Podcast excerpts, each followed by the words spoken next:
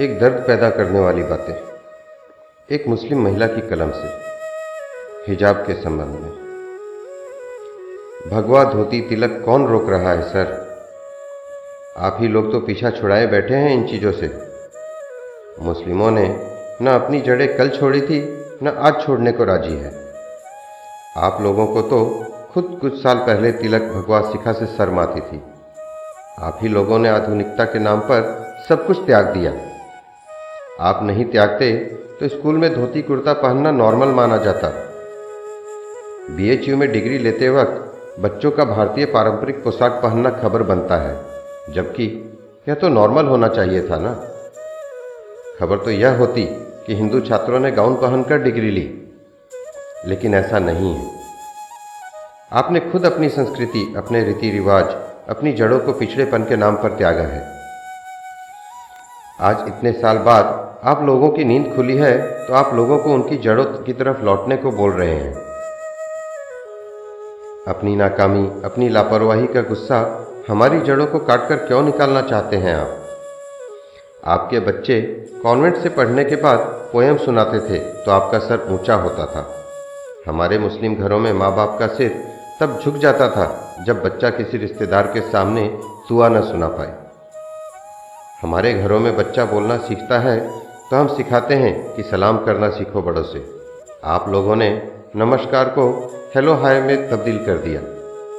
क्या यह हमारी गलती है? हमारे यहाँ बच्चा चलना सीखता है तो बाप की उंगलियाँ पकड़कर मस्जिद जाता है। आप लोगों ने खुद मंदिर की तरफ़ देखना छोड़ दिया तो बच्चे कैसे जानेंगे कि मंदिर में जाकर क्या करना है? क्या यह हमारी गलती है? आप लोगों ने नामकरण और मुंडन जैसे फ़ंक्शन को बर्थडे और एनिवर्सरी में बदल दिया। तो क्या यह हमारी गलती है? आपने जब नया घर लिया तो पुराने घर से गीता लेकर नहीं आए तो क्या यह भी हमारी गलती है? आपके पास तो सब कुछ था, संस्कृति, इतिहास, परंपराएँ। आपने उन सबको पिछड़ेपन की निशानी मानकर त्याग दिया। हमने नहीं त्यागा, बस इतना फ़र्क है। क्या सिखा रहे हैं आप अपनी आने वाली पीढ़ी को?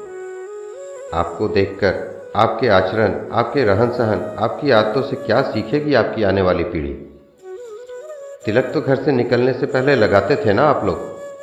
क्यों छोड़ दिया? किसने रोका आपको? आपका बच्चा कॉन्वेंट से पढ़कर आता है और आप उसके बड़े होने पर अफसोस करते हैं कि देखो, कॉन्वेंट हमारा कल्चर खा गया। पर कभी सोचा है कि बच्चा स्कूल से आकर तो आपके पास ही रहता है? आपसे क्या मिला है उसको? आपने क्या किया है तब? हमारे मज़हब का लड़का कॉन्वेंट से आकर उर्दू अरबी पढ़ने बैठ जाता है। आपको आज हिजाब के मामले पर याद आया कि यार हम भी तो भगवा गमछा ओढ़ सकते हैं, पर इसके पहले आपने कोशिश क्यों नहीं की कभी? कल्चर तो बनाइए इसको पहले, तब बराबरी कीजिएगा कि हम भी पहनेंगे। ऐसा ना हो कि जोश जोश में आप इजाज़त तो ले लो, फिर आने वाली पीढ़ी खुद ही पहनना छोड़ दे।